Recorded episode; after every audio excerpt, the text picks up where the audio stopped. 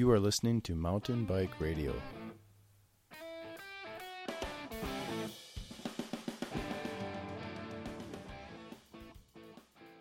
Hello, this is day four of Mountain Bike Radio's Pisgah stage race um, update recaps. Um, as you can tell by my great articulation and understanding of what I'm trying to say, I just finished day four of a stage race not too long ago and had an enormous amount of barbecue. So, uh, as you can imagine, I am a little lethargic at this point. Food Um, coma. I am in a food coma. So today's stage that Blue Ridge Adventures had in store for us was uh, the Queen stage of the race, and for those of you that aren't familiar with that, that means the fucking hard one. Um, it was a grand total of 34 miles with 5,200 feet of climbing, and it was a mother of a stage today. Uh, longest stage by over an hour, right? No. Yeah. Yeah, you were a little over four hours, weren't you? I was like four and a half hours on the stage today. So four and a half hours to go 34 miles. Just mull that one over for a minute. Um, it was really hard, and I kind of set out with a plan today that I was going to.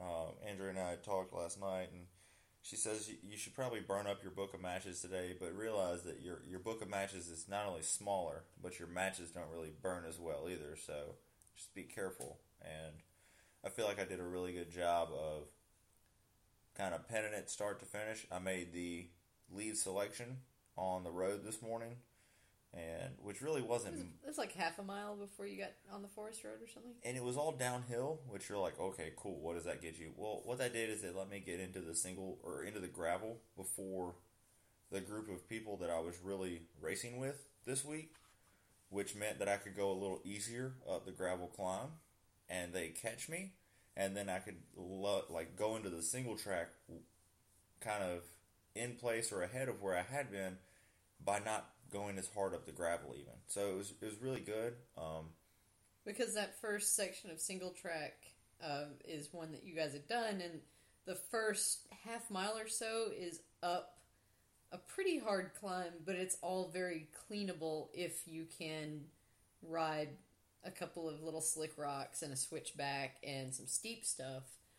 However, I'm sure that some of the people that were around you probably would have maybe put a foot down, and then when you get that foot down, then the whole conga line starts, and that's good that you weren't in the conga line. No, I was in a conga line today, Oh well, but I was in a different conga line than usual. faster conga line. Yeah, and let's see, how did it play out over the day? There's a guy that we've been back and forth, and I got past him, and he said he was just going to ride my wheel, and I was like, okay, and I proceeded to um, put in a, a little bitty micro attack, going into some technical stuff, which he's not the best at, and didn't let up at all. And I didn't let up all day. And and Jerry on the fat bike apparently was late to the start, and he was your next closest competition. Correct. He was. top 10? he was two and a half minutes back, and I'm assuming that late to the start just means sorry, bro. I mean, It does like his time, like it's his time started with everyone else's. I think. I mean, it really has to because it. Yeah. I, mean, it does. It's if not. Otherwise, you could sit around and wait all afternoon and like wait till the trail dries up a little bit. You know. Yeah, exactly.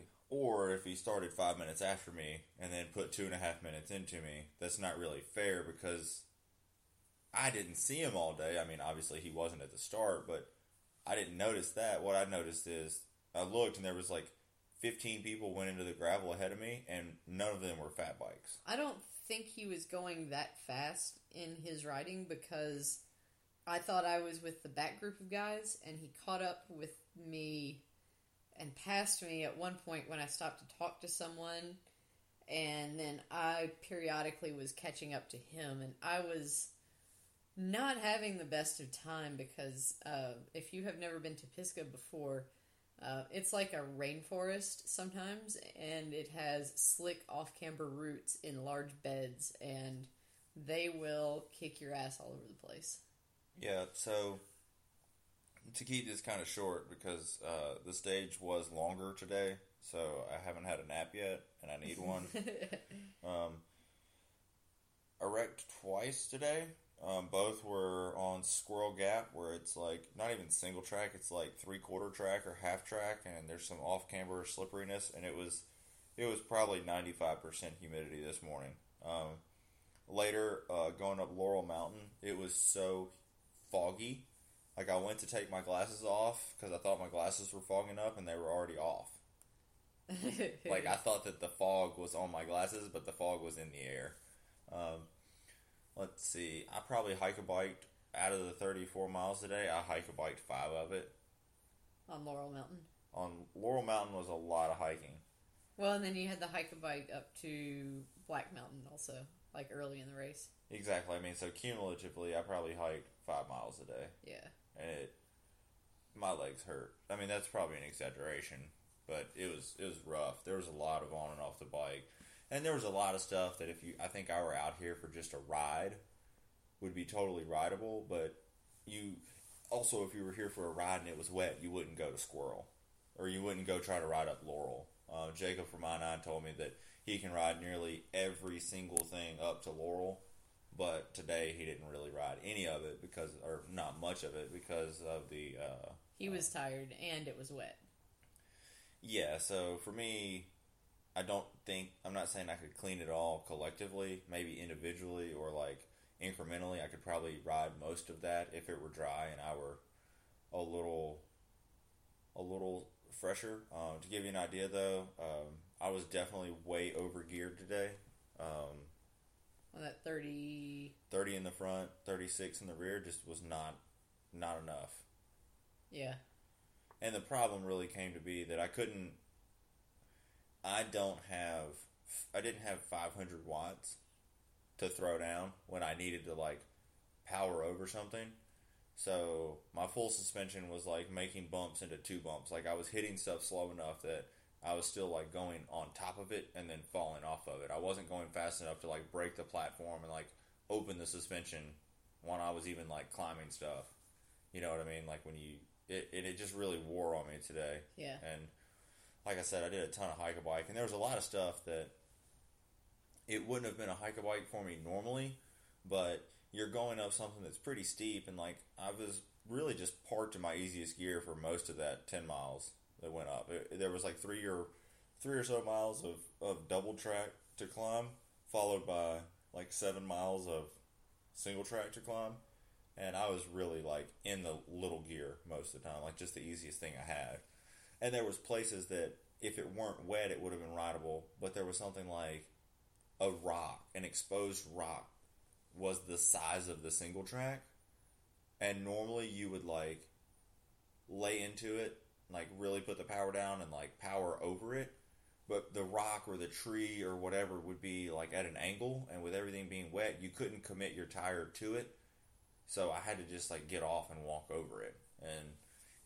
Once on Squirrel, I wrecked. Once I fell hike a biking, uh, just because what I stepped on was so slippery. I just I just went down. Yeah, Um, that that stuff was.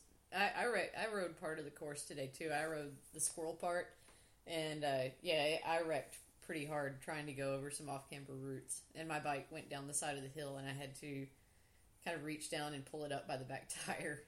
But um, I don't know my exact placing for the day, but I know there's a guy. Um, he races for Hudson 60 Furniture Company. I think his name is Casper. Um, that's the guy that I kind of attacked into early on before we went through Squirrel and, and didn't see him again for the day. Uh, I was really afraid he was going to reel me in coming down the gravel at the end. I figured he'd be pretty motivated. Also, he's riding, um, you know, just it, it's a long week. You end up chatting with people. Uh, he's riding XX1. He has a 34 10 as his, as his fastest gear. Where 3011, once I was on the gravel, I was pretty spun out. Um, Yeah, that gravel was fast. it was real fast. And also the pavement, the pavement kind of snuck up on me and It's like. I saw it and there was a big group of people, I guess, cooling down and I thought they were racing. Um, I didn't There were there was a big group of roadies that came that went past just before you came in. okay, so they were just far enough away when I like the flag lady like motioned me to come out as they went by, and I was like, but they were just far enough away that I could just tell they were a bunch of people on bikes going downhill, and I was like, oh god, and I attacked as hard as I could, and went as hard as I could all the way in. And I got his picture this time. So it's pretty good. Um, but I said, I don't know. I don't know my finish for the day. I don't know my enduro. I don't know anything. We kind of had to get out of there, get some food. It was a it was about thirty minute drive back to uh, Where the, the little food was. little town today. So Oh yeah, anyone who's following results along at home other than Matt, um, Evan Plews, who was up a little higher in the open um, men. open men, he wrecked early in the stage and opened up his shin. Um, I was actually close by, and I, I went up the trail when people started saying someone was down and he had hurt himself. I went up to go and try and help him, but he started. He was riding down with a bandana tied around his shin and his foot unclipped, and he said he was going to get himself out. So uh, I think he is. I'm ninety percent sure he's out of the race. All right. Well, um, hopefully we can do a final recap tomorrow after the last stage. We'll get a couple more interviews too. We'll do some more interviews that will be uploaded soon. And um, tomorrow during the recording, I will probably be hammered. Until then, take care and thanks for listening.